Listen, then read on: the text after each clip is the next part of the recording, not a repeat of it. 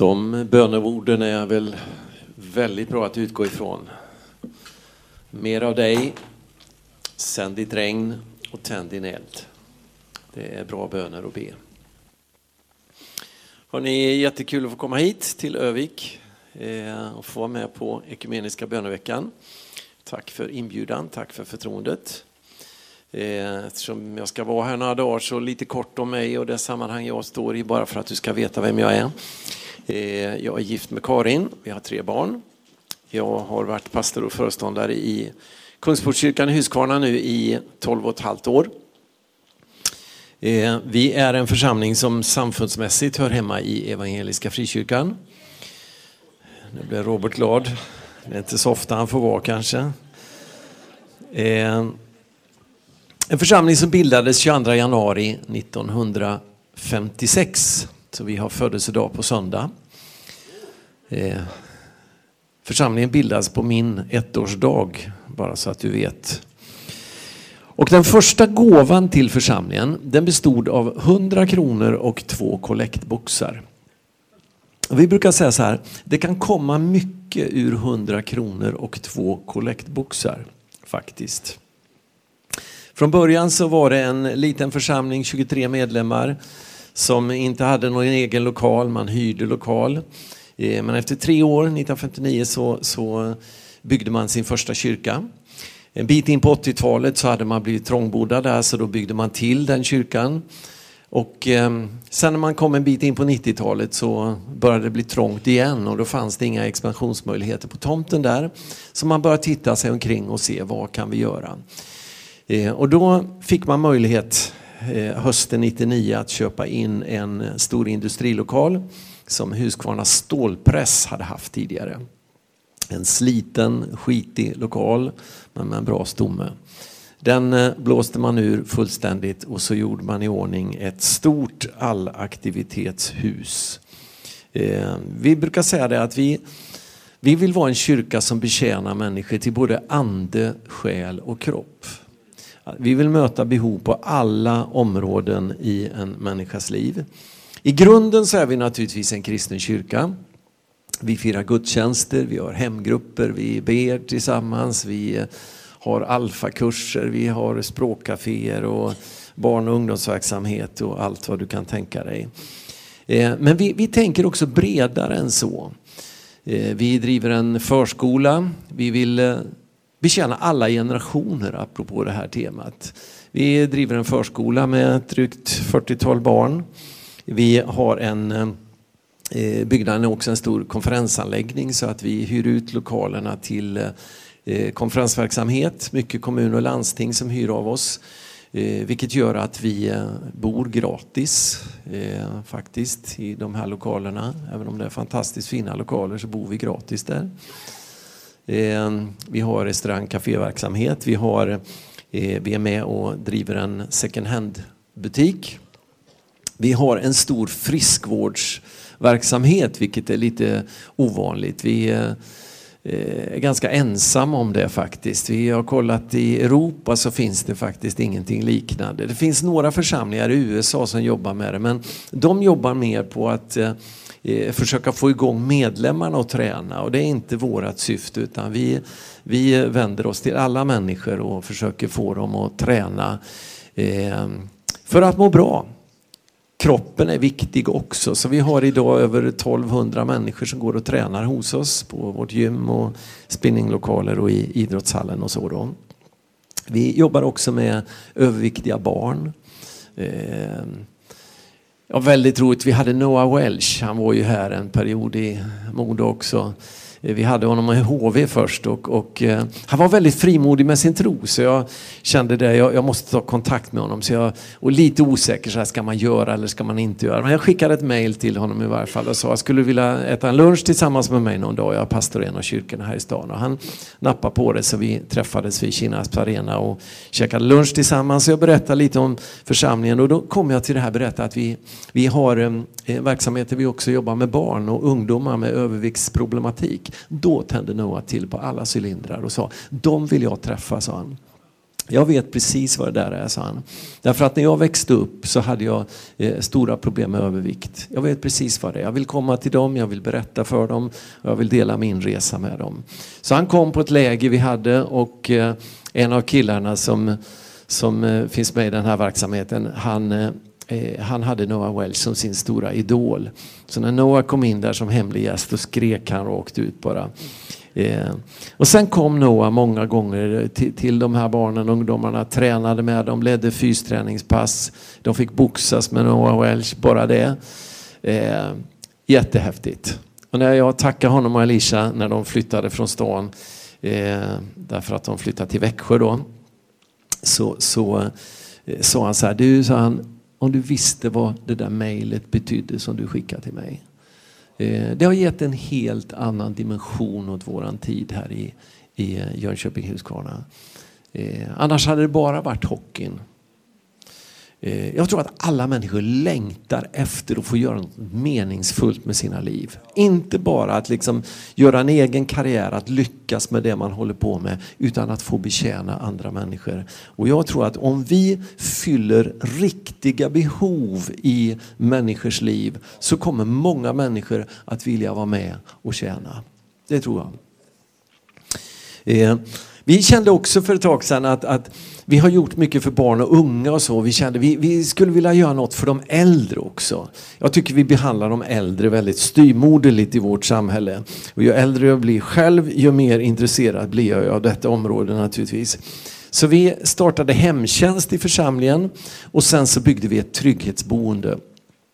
Eh, det är ett eh, boende för människor som är 70 plus alltså.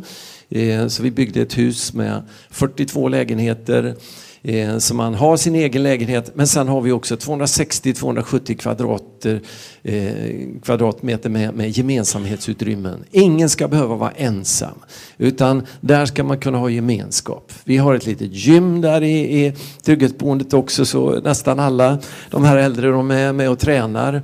Eh, de har gympapass, de, de eh, håller igång på olika sätt och så har vi olika aktiviteter. Eh, och det känns väldigt, väldigt roligt att få betjäna människor till hela människan. Ande, själ och kropp.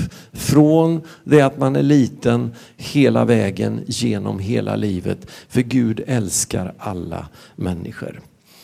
Eh, vi har också ett kontorshotell som vi, vi driver och lite annat smått och gott. Så det har kommit ganska mycket ur hundra spänn och två kollektboxar. Du, förakta aldrig den ringa begynnelsens dag. Det börjar alltid i det lilla.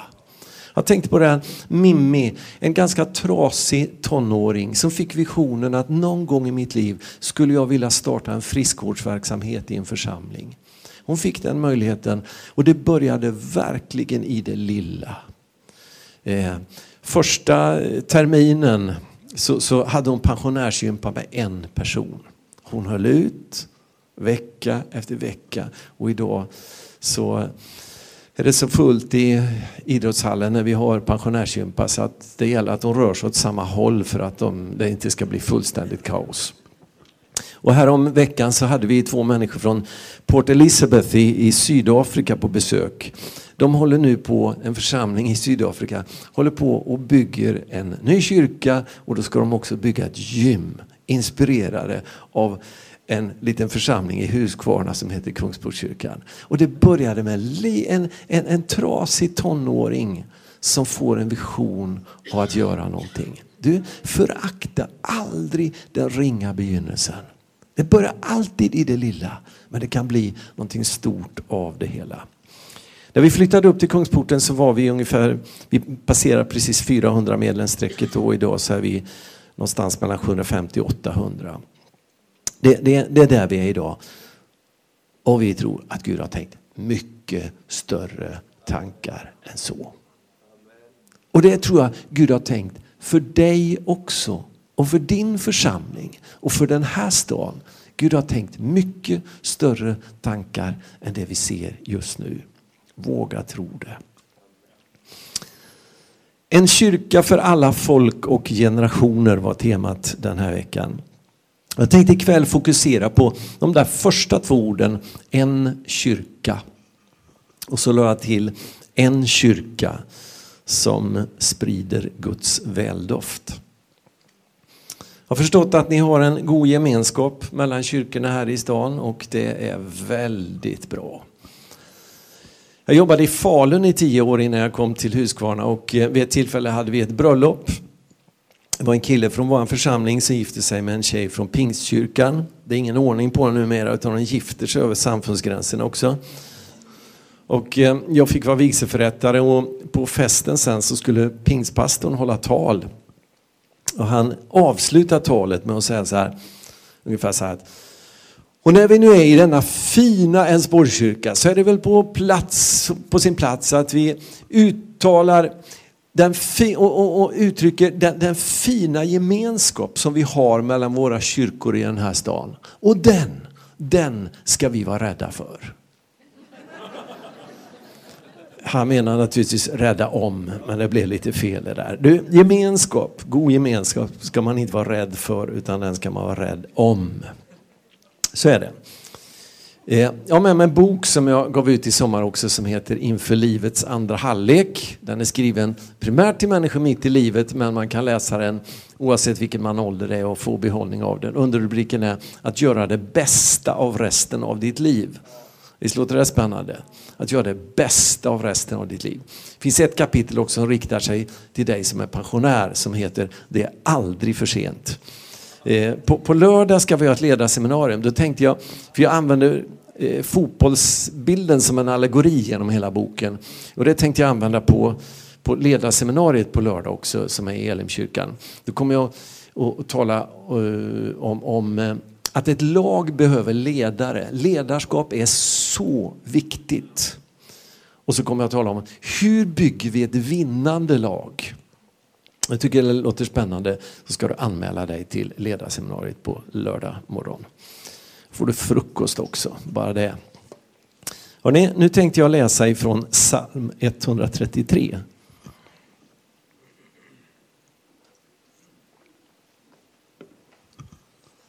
Psalm 133. Jag tänkte läsa hela psalmen. Det är bara tre verser, så det är lugnt. Men det är bra verser.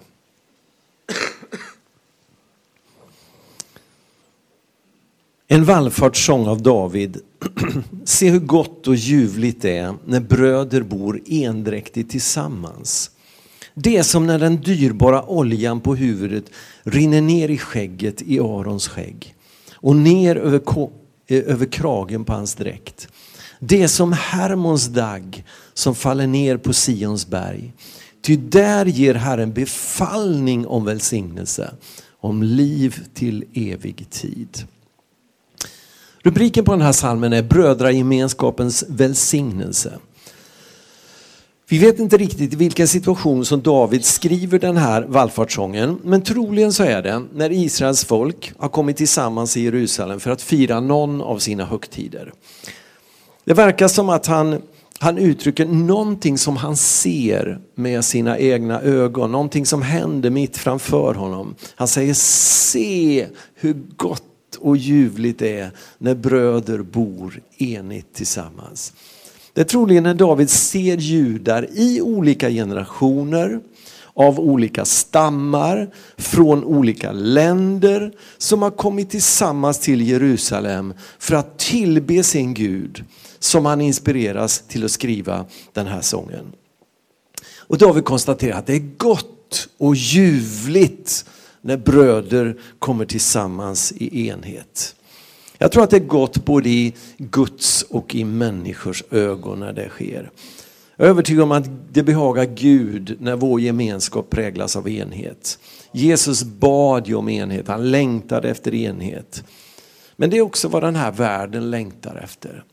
Att vi som tillhör den levande guden, som tillber en Gud som är en treenig Gud, inte en oenig Gud utan en enig Gud. Där det är fullständig kärlek, harmoni och överlåtelse mellan Fadern, Sonen och den helige Ande. Jag tror att världen vill få se mer av det i våra liv också. Låt mig få säga någonting om det här med enhet. Gud har i Kristus gjort oss till ett folk. Om vi går till första Petrus brev. Första Petrus, det andra kapitlet, så säger, skriver han så här, vers 9 och vers 10. Men ni är ett utvalt släkte, ett konungsligt prästerskap, ett heligt folk, ett Guds eget folk. För att ni ska förkunna hans härliga gärningar. Han som har kallat er från mörkret till sitt underbara ljus. Ni som förut inte var ett folk är nu Guds folk. Ni som inte hade fått barmhärtighet har nu fått barmhärtighet. Vi var inte ett folk, eller hur? Många av oss skulle aldrig ha mötts om det inte var för Jesus. En del av er skulle ha mötts, en del av er är släkt och så här, det finns naturliga relationer. Men det som ytterst förenar oss alla, det är Jesus Kristus. I honom är vi ett. Vi är ett folk, vi är bröder och systrar, vi är en familj. Och det här är vi oavsett om vi inser det eller inte. Men jag tror att Gud längtar efter någonting mer. Han längtar att, att vi ska leva i den här enheten. Det finns någon som inte vill att vi ska leva i den. Det finns en fiende som på allt sätt vill bryta ner, förstöra gemenskapen. Men Herren vill enhet. Stanley Jones han säger så här, var och en som tillhör Kristus Jesus tillhör också var och en som tillhör Kristus Jesus. Det är bra sagt. Var och en som tillhör Kristus Jesus tillhör också var och en som tillhör Kristus Jesus. Du vet hur det är som förälder. va? Om du är förälder så vet du, det är jobbigt när ungarna bråkar, eller hur? Det händer väl aldrig i din familj kanske, men i vår familj händer det. Jag minns, inte minst när barnen var små, vi var ute och åkte bil. Liksom. Så satt Karin och jag där fram och så satt barnen där bak. Och det var ju inte alltid så kul liksom när de trångt och bökigt och man hade åkt länge och så började de bråka där bak och visste ju liksom att vi kunde inte gå in och agera där då. Men ibland så hände det ju liksom att man tittade i backspegeln och så såg man liksom och satt och hade jättekul tillsammans och skrattade och höll om varandra och så här. Och det brukar liksom sätta armbågen i sidan på Karin och säga se hur ljuvligt det är när syskon är eniga tillsammans. Vet du, jag tror att Gud han är ganska trött på allt bråket i baksätet. Men när Guds folk kommer tillsammans, när Guds folk kommer tillsammans en sån här vecka i enhet, så tror jag att Fadern, Sonen och Helige Ande knuffar lite på varann. Och sonen säger, titta pappa, titta, de är sams. Njut. Precis som vi brukar säga i bilen, njut, för det varar säkert inte så länge.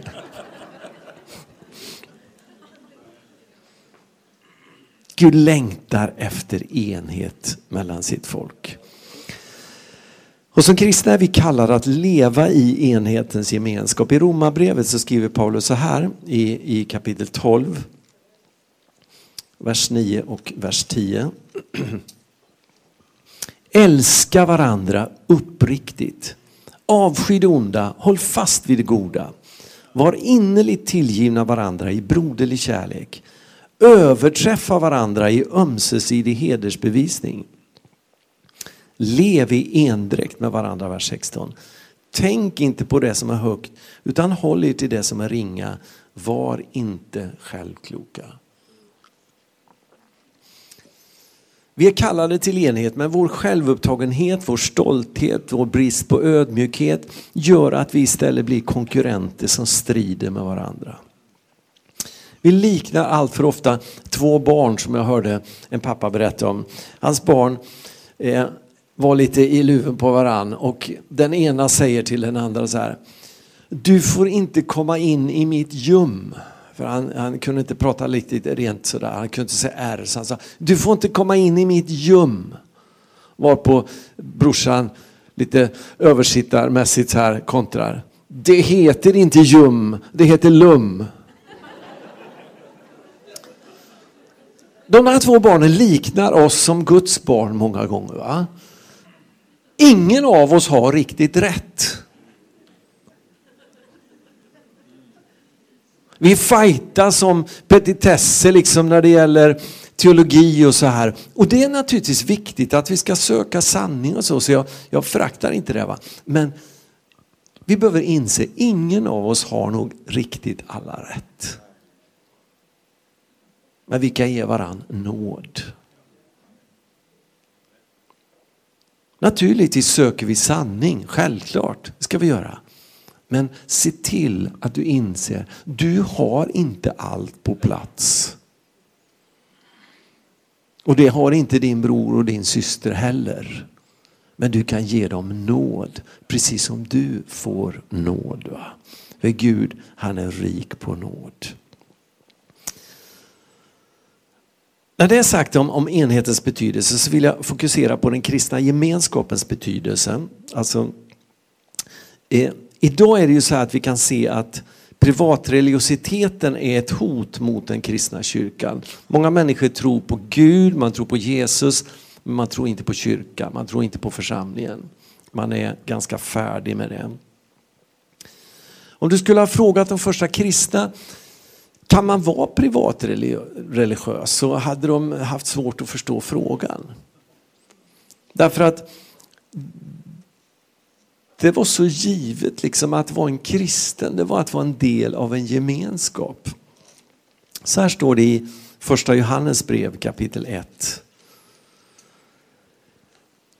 De första verserna. Det som var från begynnelsen, det vi har hört, det vi med egna ögon har sett, det vi skådade och med våra händer rörde vid. Om livets ord är det vi vittnar.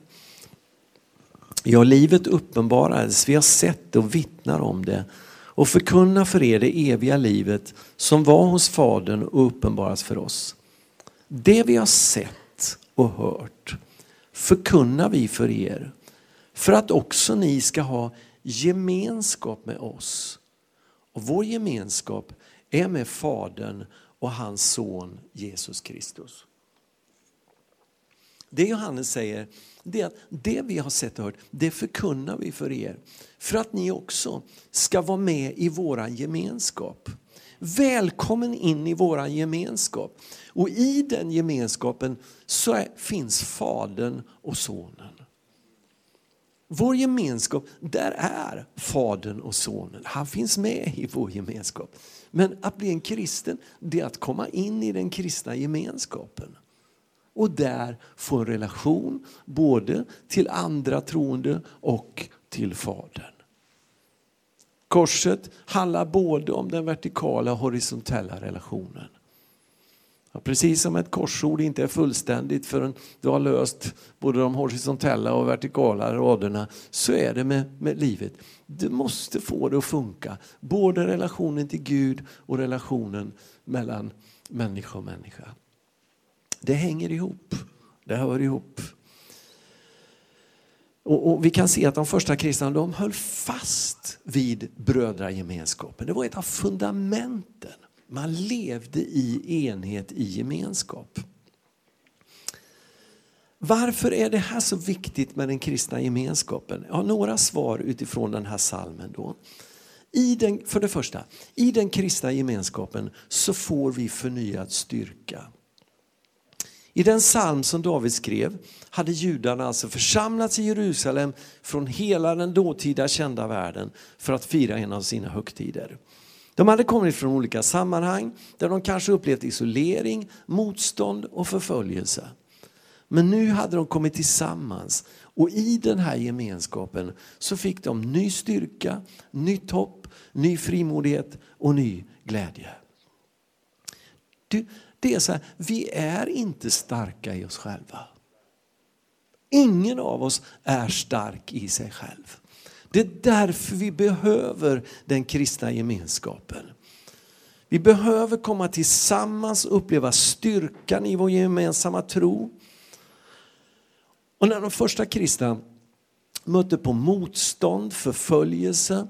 I, i Apostlagärningarna 4 när man kallar in dem till Stora rådet och säger ni får inte vidare förkunna i det här namnet Jesus. Vad gör de när man släpper dem? Jo, det första de gör det är att de söker upp sina egna.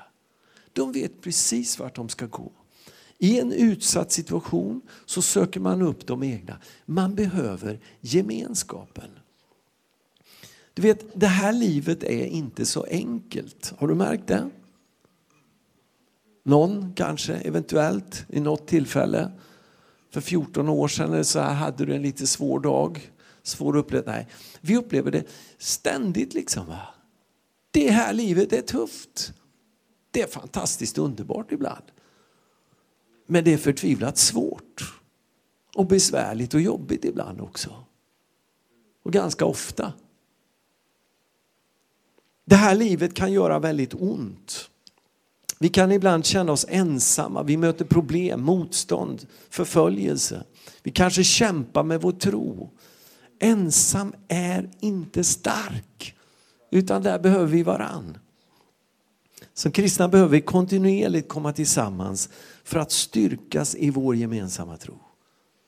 Inte minst när det är tufft. Man kommer och man märker man har haft en tuff vecka, man har haft det jobbigt. Va? Och så får man möta syskonen och så lovsjunger man Herren tillsammans. Och så får man lyssna till Guds ord och få ett annat perspektiv på livet. Och så känner man, vi är många, jag är inte ensam. Jag minns när jag såg ett gäng mötas i, i en grottkyrka i, utkanten av Kairo. Jag fick ett klipp som jag öppnade på julafton här om året från några missionärer som vi har nere i Mellanöstern som vi stöttar. De hade skickat ett klipp. De hade mötts där. Eh, koptiska kyrkan eh, har en, en, en en, eh, man, tar hand, man betjänar samhället i Kairo genom att ta hand om soporna. Och så har man, en, så, så har man sopstäder. Man för, man för ut soporna dit och så försöker man återvinna det som går att återvinna. Och så tar man hand om de här soporna och betjänar samhället på det sättet. Man har, stanken där är inte så trevlig säger de som har varit där. Men man har också, det finns en väldoft där också. Därför att man möts och tillber Herren tillsammans. Vid det tillfället som jag såg så hade 70 000 människor mötts till bönenatt. Under 12 timmar så bad man tillsammans och ropade till Gud för Egypten. Och eh, man hade hela tiden en, en Facebook-sida som man hänvisade till, på, på, för det sändes på tv också det här. Och man fick över 800 000 kommentarer. Och, och de tillbad Jesus där, de här 70 000. Och jag tänkte, alltså många av de här är utsatta, förföljda, lever under väldigt tuffa omständigheter. Du kan tänka dig vilken styrka att få mötas. Och det är det här som judarna upplevde. De kom tillsammans. De var, levde i förskingring, många av dem i tuffa omständigheter. Många var förföljda säkert. Och så får man mötas med syskon och känna, vi är många, vi står tillsammans. Vi är ett folk, vi är en familj. Det där behöver vi i kyrkan också. För det andra, i den kristna kyrkan och den kristna gemenskapen så utrustas vi för tjänst.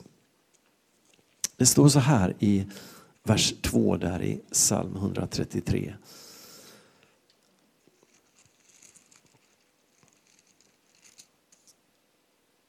Det som när den dyrbara oljan på huvudet rinner ner i skägget i Arons skägg och ner över kragen på hans dräkt.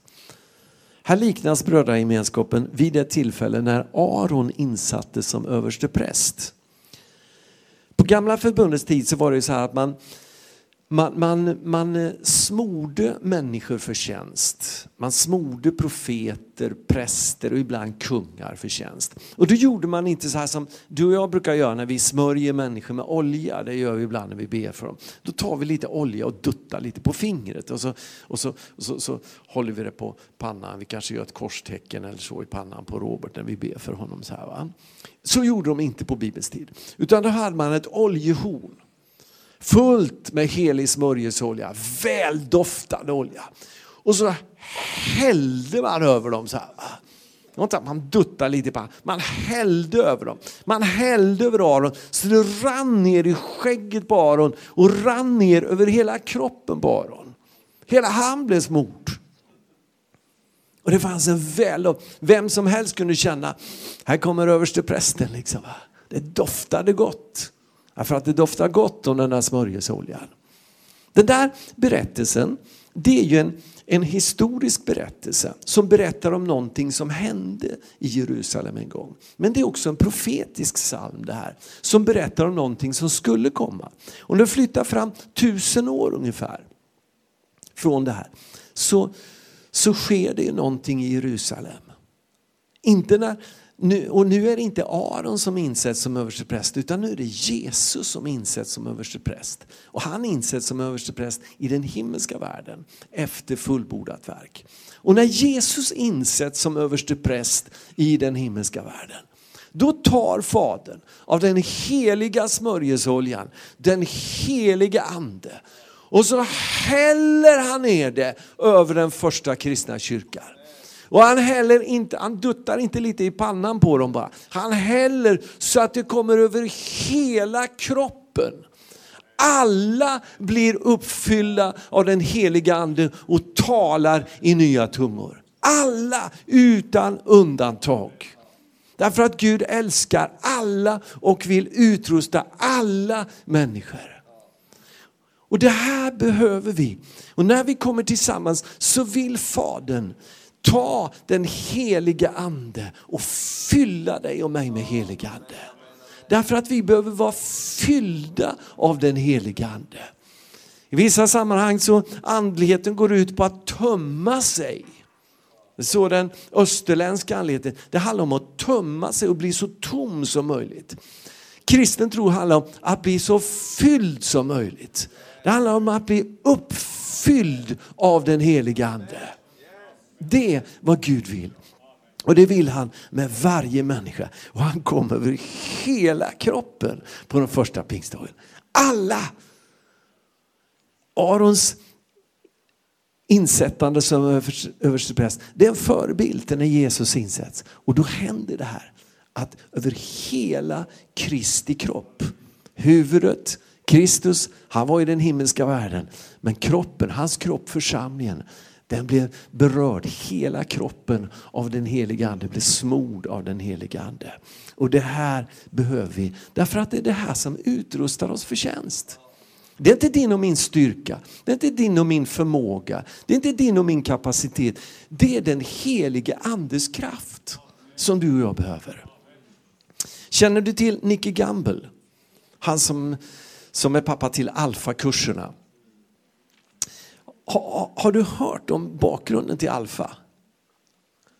Jag har jobbat med Alfa nu i 20 år tror jag. Och jag tycker det är fantastiskt. Vi kör en kurs varje termin och vi har sett många människor komma till tro vid Alfa. Det är väl 30 miljoner ungefär som har gått Alfa nu i världen i stort. Eh, men hur börjar det hela? Jo, det börjar så här. Nicky Gamble var jurist. Han tillhörde en församling i eh, London där han numera är kyrkoherde då, som heter Holy Trinity Brompton. Den församlingen hade då en kyrkoherde som hette Sandy Miller. Han fick höra talas om en man borta i USA som hette John Wimber. En lite speciell förkunnare borta i USA. Och eh, man tog honom till, till Holy Trinity Brompton för att han skulle få predika där. Han kom dit och predikade och Nicky Gamble gillade inte hans förkunnelse. En kväll så kommer han direkt från jobbet. Han har varit och jobbat och han sätter sig där bredvid sin fru i kyrkan och lyssnar. Och han gillar inte John Wimbers förkunnelse. I slutet när eh, John Wimber har predikat klart så säger han så här. Han får ett kunskapens ord så han säger så här. Det finns, jag minns inte om det var 10 eller om det var 20, men vi säger det var 10. Det finns 10 personer här inne som, som lider av ett problem. Ni har en athlete's foot, alltså en typ av fotsvamp. Nicky Gamble hade precis som fotsvamp. Och han tänkte, jag ska inte gå fram. Nio stycken kommer fram till förbönen och John Wimber säger, det finns någon mer här inne, det finns en till. Nicky Gambels fru liksom börjar tycka, kom igen nu liksom, så hon börjar knuffa på honom. Kom igen nu, gå fram, det är du, du har ju det här. Nej, jag ska inte gå fram, säger han. Tjurigt sitter han där för han tycker inte om det här som hände. Va? Så, så, så hon knuffar lite mer. Liksom så här. Och till slut börjar det göra ont av armbågen så han är tvungen att resa sig upp för att komma bort ifrån armbågen. Va? Han tänker inte gå fram, han bara reser sig upp. Precis då kommer en av John Wimbers förebedjare att gå förbi. Och Nicky Gamble är en lång ståtlig man så det är svårt att missa honom. Så den här förebedjaren han stannar upp och säger, får jag be för dig om att du blir uppfylld av den helige ande? Och Nicky Gamble kan inte med och säga nej. Så han säger, ja det får du, säga. Och den här förebedjaren säger Nicky Gamble, han var tydligen nybörjare för han kunde bara en bön. Och den bönen var More Lord, mer Herre. Precis det vi sjöng om här innan, mer Herre. Och när, när, när, han ber och inbjuder Guds ande att komma över Nicky Gamble så känner Nicky Gamble, det är precis som tusentals volt som börjar pumpa in i kroppen på honom. Det är så mycket kraft så han tänker, jag dör. Så han säger, No, säger han. Och den här förebedjaren han ber bara More Lord. No, skrider Nicky Gammel. More Lord ber han. No, säger han. More Lord. No! Och till slut bara blir störande så John Wimber säger ta ut honom, det stör. Så här. Och han är så under Guds kraft så han kan inte gå själv. Så de, de lyfter ut honom, bär ut honom. Och när de håller på att bära ut honom så pekar Joe Imbe på honom och så säger han det jag gör, det, det Gud gör i den mannen just nu det är att han ger honom gåvan att berätta om Jesus.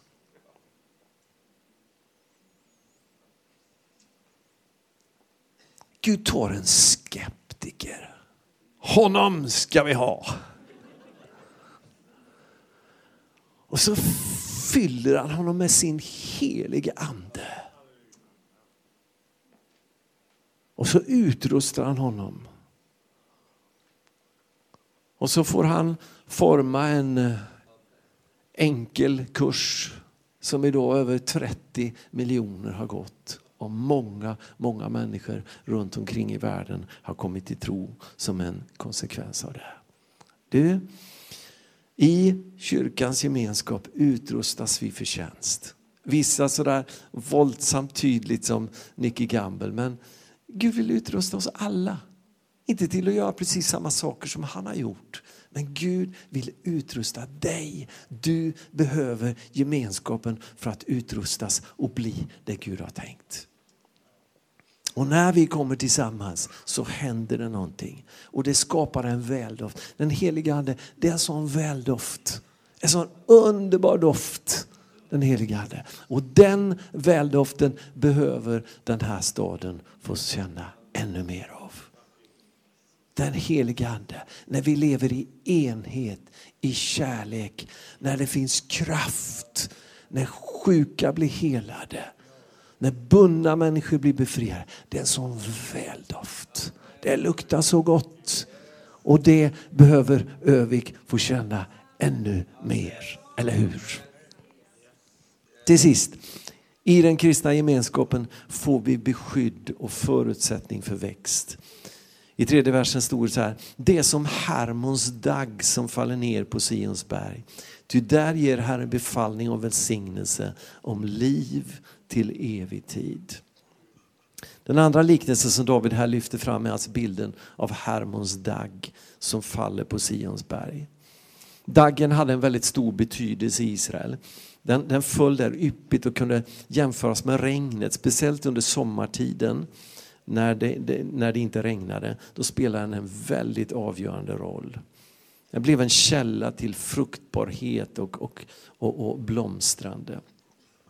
När Gud välsignade Israel liknas det vid dagg.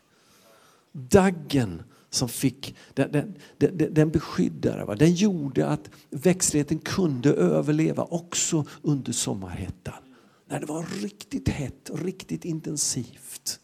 vet, när vi kommer tillsammans så finns det en dagg, en helig andes dagg som kommer över oss, som gör att vi kan överleva den där, de där tuffa dagarna i vardagen. Den där hett längtan när, när det är riktigt hett och riktigt tufft och riktigt jobbigt. Va? Men den här daggen gör också att vi kan blomstra. Skapar någonting som blomstrar.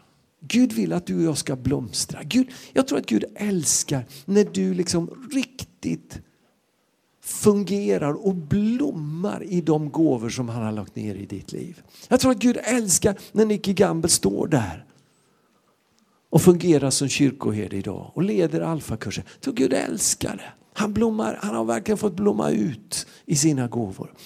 Gud älskar när du blommar i dina gåvor. Och du vet, det är så att Gud han är inte sån här så att han, han gör en, det är inte kyrkan är inte tänkt att vara en sån här holländsk tulpanodling. Liksom, va? Där alla blommor ser precis likadana ut och så står på, på rad, på led så här. Va? Utan kyrkan är mer tänkt att vara en svensk sommaräng. Det är inte liksom sådär raka rader, allt ser likadant ut. Utan det är en mångfald av färger och blommor som alla blommar. Det finns prästkragar och de är underbara och vackra. Men alla är inte prästkragar. Utan det finns andra blommor också. va. Gud vill, han älskar det där när vi blommar i det som han har lagt ner i våra liv. Gud har ett syfte med ditt liv. Gud hade en tanke med ditt liv. Redan innan du blev till så hade Gud tänkt tankar för ditt liv. Han hade någonting där han såg, där har jag tänkt att hon, att han ska riktigt få blomma ut. Sprida väldoft. Det vill han med dig. Och i den kristna gemenskapen, i kyrkan, så är det någonting som förlöses. Det finns en dagg som gör den heliga Andes närvaro, den heliga Andes dag som gör att du och jag kan få blomma ut och riktigt bli de Gud har tänkt. Och där, där står det, där befaller Herren välsignelse komma. Vill du ha välsignelse? Vill du att det ska komma mer av Guds välsignelse över den här stan? Vad är förutsättningen? Jo, det är gott och ljuvligt där syskon bor enigt tillsammans. Där befaller Herren välsignelse att komma. Och när Gud befaller välsignelse att komma, då händer det saker. Och det finns en sån kraft i, i enheten. Det finns en sån, sån styrka, en sån auktoritet i enheten. Jag kommer att tänka på nu, låt mig få sluta med det. Är det okej? Okay? Jag bara berättar en sak till. Är det okej? Okay? Orkar ni det? Jag var med om en fantastisk sak för många år sedan nu. Jag jobbade som ungdomspastor i Örebro. Och vi var en grupp bröder som, som kände en, en vi kände för stan, för Örebro. Så vi brukade träffas och be tillsammans för stan. Och en kväll så, så började vi med att vi gick runt och bara välsignade varann och bad för varann. Och det var en sån där ljuvlig ande av brödraskap och enhet som kom över oss. Så vi sa det, det var någon som sa det att nu ber vi för någonting stort. Nu tar vi tag i något stort bönämne och ber för. Ja, vad ska vi be för? Ja, då var det någon som sa det. För det var precis, de hade precis börjat då en, en, eh, en tv-serie om, om eh, astrologi. Och, och eh, vi kände att det här var inget bra. Liksom. Alltså vi, vi, vi, så vi, be, vi ber om att, att det ska stoppas. Jag vet inte om du brukar be om att tv-program ska stoppas så, va? men det, det, skulle vi nog behöva be en del om. Det finns många tv-program som aldrig skulle sändas. Så, så, så, så vi sa, vi ber för det. Så en, en man då som heter Gunnar Mörnerud, han är hemma hos Herren nu, en, en, en bror, han bad en jätteenkel bön. Han bad ungefär så här. Vi, vi, vi ber om att det här programmet få, ska få stoppas. Låt det få bli, låt det få bli till åtlöje. Och låt det få bli, det var ett ord till han använde, nu ska vi se här. Eh, låt det få bli ett fullständigt fiasko, så var det. Och låt det få bli till åtlöja. Och så var det inte mer än så. Och så dagen efter så slog jag upp Närkes Allehanda, lokaltidningen där i Örebro. Så ser jag en tv-recension. Det var så att, att andra programmet i den här, den här, eh, det skulle vara sex eller åtta program i den där serien som hette Mitt i planeten. Eh, det, det andra programmet sändes den kvällen när vi bad. Då står det så här i, i tv-recensionen. Programmet är inte bara dåligt, det är löjligt. Och jag sa, ah, amen halleluja, sa jag. Dagen efter slår jag upp Närkes Allehanda. Då står det en liten notis så här. Program, TV eh, programserien Mitt i planeten har beslutats att läggas ner efter bara två sända avsnitt. Anledningen är att programmet har blivit ett fullständigt fiasko.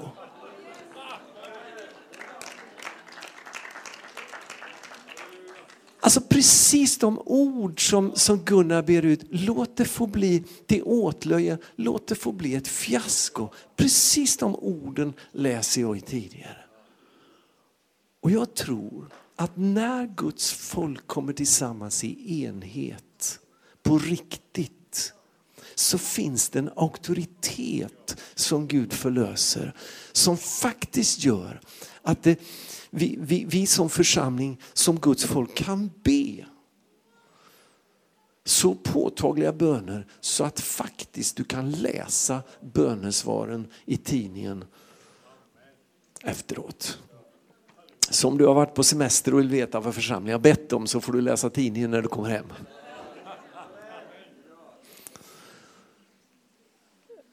Det är enda gången jag har varit med om det där och sett det. Men jag tror, jag, det finns någonting i det. Och det var just den här enheten. Brödraskapet, det är gott och ljuvligt som förlöste en auktoritet i den helige Ande.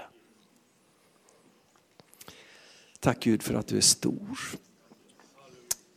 Tack för att du är skaparen av hela universum. Tack för att det är du som har rätten till hela den här världen. Tack för att det är du som har rätten till den här staden, till Övik. Tack för att det är du som har rätten till varje människa som bor och bygger här. Och tack för att vi i ditt namn får göra anspråk på den här stan för dig och för ditt rike. Tack för att vi får göra anspråk på varje människa som bor och bygger och lever här. Tack för att du har rätten till dem. Tack för att du vill nå dem. Tack för att du vill förvandla deras liv. Och tack för att du, vi får be om i Jesu namn att Guds rike ska tillkomma och att Guds vilja ska ske. Så som i himlen, så också på jorden. Vi ber om det för den här bygden, vi ber om det för den här staden. Välsigna allt ditt folk. Välsigna allt ditt folk med en ännu större enhet, gemenskap, överlåtelse som skapar en auktoritet som bryter det som, som fienden har bundit upp och ger frihet i Jesu namn. Tack för att du förlöser en mycket större tro, ett mycket större hopp, en mycket större glädje, en mycket större enhet och en mycket större förväntan ibland ditt folk. Tack för det du har gjort i den här bygden. Tack för det du gör just nu. Men framförallt Tack för det du ska göra. Var med oss den här veckan. Välsigna oss. Heliga Ande, ruva över oss. Och kom över hela kroppen, över hela församlingen, över allt ditt folk. I Jesu namn. Och allt folket sa